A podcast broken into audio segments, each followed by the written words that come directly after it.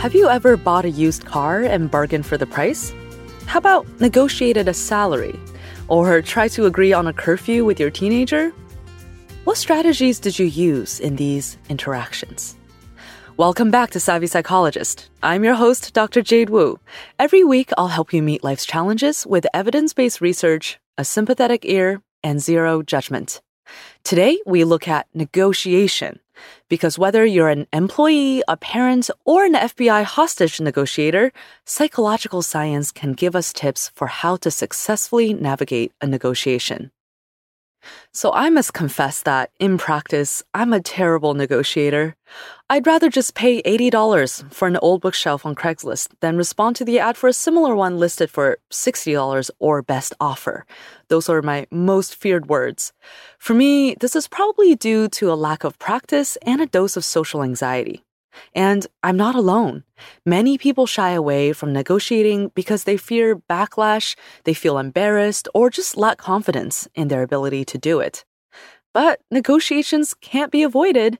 They exist in our personal relationships, our professional advancements, financial marketplaces, of course, and political structures. I mean, just ask the members of Congress trying desperately to reach an agreement or not with the opposite party on an economic stimulus bill. Our success in these life domains is often more affected by our willingness and ability to negotiate than maybe we'd like to think. So, what bargaining tactics have you tried? Of course, there are some tried and true ones, like being willing to walk away or aiming high first so you can ultimately split the difference. But these strategies alone don't provide the type of negotiating power necessary for navigating complex deals, emotional situations, or sustainable relationships. For these, we turn to psychological science for some pointers. Tip number 1 is to talk less, listen more, and empathize with the other side. Sometimes we think negotiating well means being able to talk our way through something, dazzling the other side with persuasive arguments and winning phrases. But as psychologists know, a much more powerful force in any interpersonal interaction is empathy. And this is not just an academic psychology concept. Chris Voss, former FBI hostage negotiator and author of Never Split the Difference, swears by empathy. In his book, he details how he would spend most of a hostage negotiation simply listening and sometimes asking open-ended questions so he could better understand the person he was dealing with. Voss didn't try to convince kidnappers to let hostages go with point-by-point arguments for why they should. Instead, he empathized with how scared they must be feeling and how frustrating it was to have things go wrong. This empathy, making a personal connection to genuinely try to understand the other side, makes the conversation less of a fight.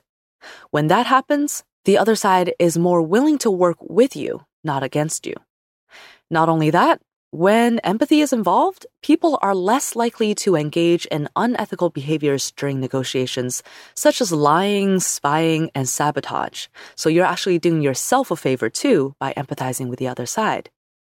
So whether you're trying to negotiate an appropriate amount of video game time with your teenager or trying to come to an agreement with a coworker who maybe isn't pulling their weight on a project, you can start by genuinely trying to understand the other person's perspectives and feelings.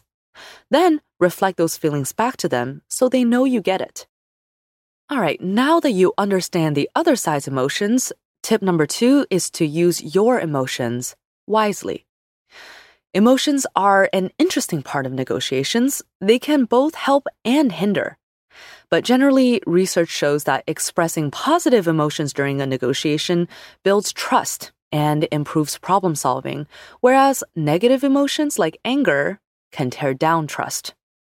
However, what's doubly interesting about anger is that its effect depends on whether it's real.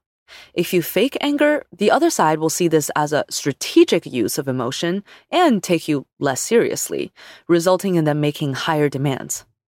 On the other hand, if you experience genuine anger, the other side may actually give in a little bit more.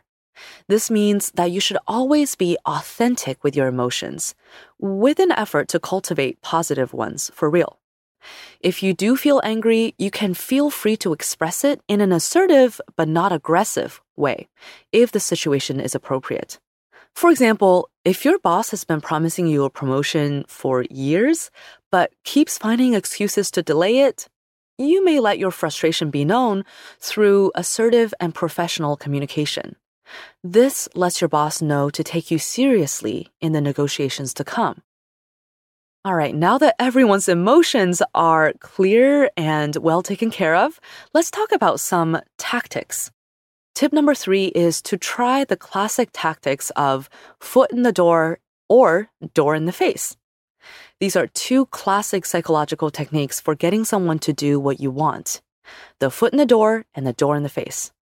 Researchers have been demonstrating the effectiveness of these approaches for decades, and they're actually equally effective in general. First, put yourself in the shoes of a college freshman. You're going off to college and you want to get your parents to buy you a new computer. You start out by asking for small, reasonable items for college, like a new backpack. Then you gradually increase the size of your requests until you get to the thing you really covet, the new laptop. This is called foot in the door because you get the negotiations going off to a smooth start with some easy-to-agree items. Meanwhile, your negotiating partner is getting used to saying yes and becoming increasingly invested in helping you. By the time you get to the laptop, your parents may think, "Oh, well, I've already invested so much in helping him succeed at college, I might as well go all the way with a laptop that will run fast." An alternate approach is to start out by asking something ridiculously out of the question, like a new car. Your parents would turn you down and explain why this is unreasonable when you try to bargain with them. After this, they may feel like a nice laptop is no big deal compared to what you initially wanted, making them more likely to say yes. But beware that if you use these tactics too often, people might start to catch on. Now let's look at tip number 4, which is to give people a sense of control. People don't like it when they're forced to do something. They like it much better when they come up with the idea to do this thing themselves. Or, at the very least, they want to feel like they had a choice in the matter. This is why good negotiators, instead of pushing hard on the "you should do X" message, always back off a little bit and give people the freedom to make their own decisions. For example, someone who's bargaining with you about a coffee table on Craigslist may offer, "I've also got a stool that you should take. It goes great with that table." A more effective approach might be, "If you're interested, I'll throw in this stool for $20. Totally up to you. You're free to take the table only." Researchers have found that adding this little "but you're free to" increases the other side's willingness to buy in. And next is tip number 5, which may be my favorite out of all of these tips for today, which is to pretend that you're negotiating on behalf of someone else. Research shows that women ask for less money than men in salary negotiations.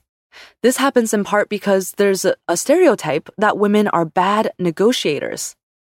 When women are reminded of the stereotype, we negotiate less effectively. It's like a self-fulfilling prophecy. We also tend to fear backlash and worry that our counterparts will think negatively of us. But one way to counteract these barriers is to pretend you're negotiating on behalf of someone else. Research shows that we are just as good at negotiating as men when we're advocating for another party. So, whether you're a rising star negotiating your salary or putting in an offer for a house, pretend you're an agent negotiating on behalf of your client.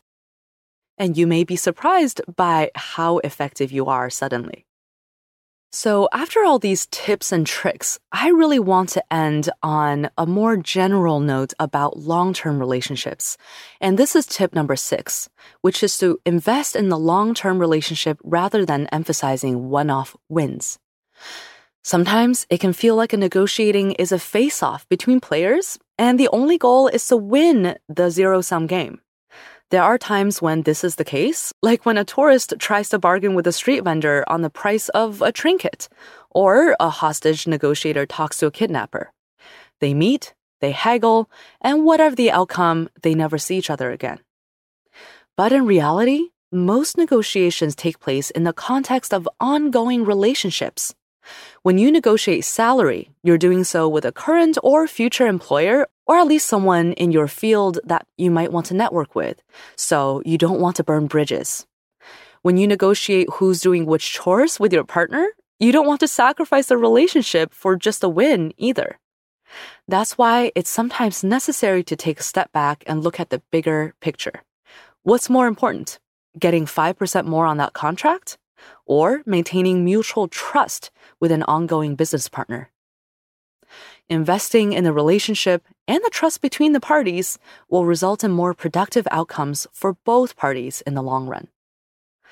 At the same time, recognize patterns of exploitation.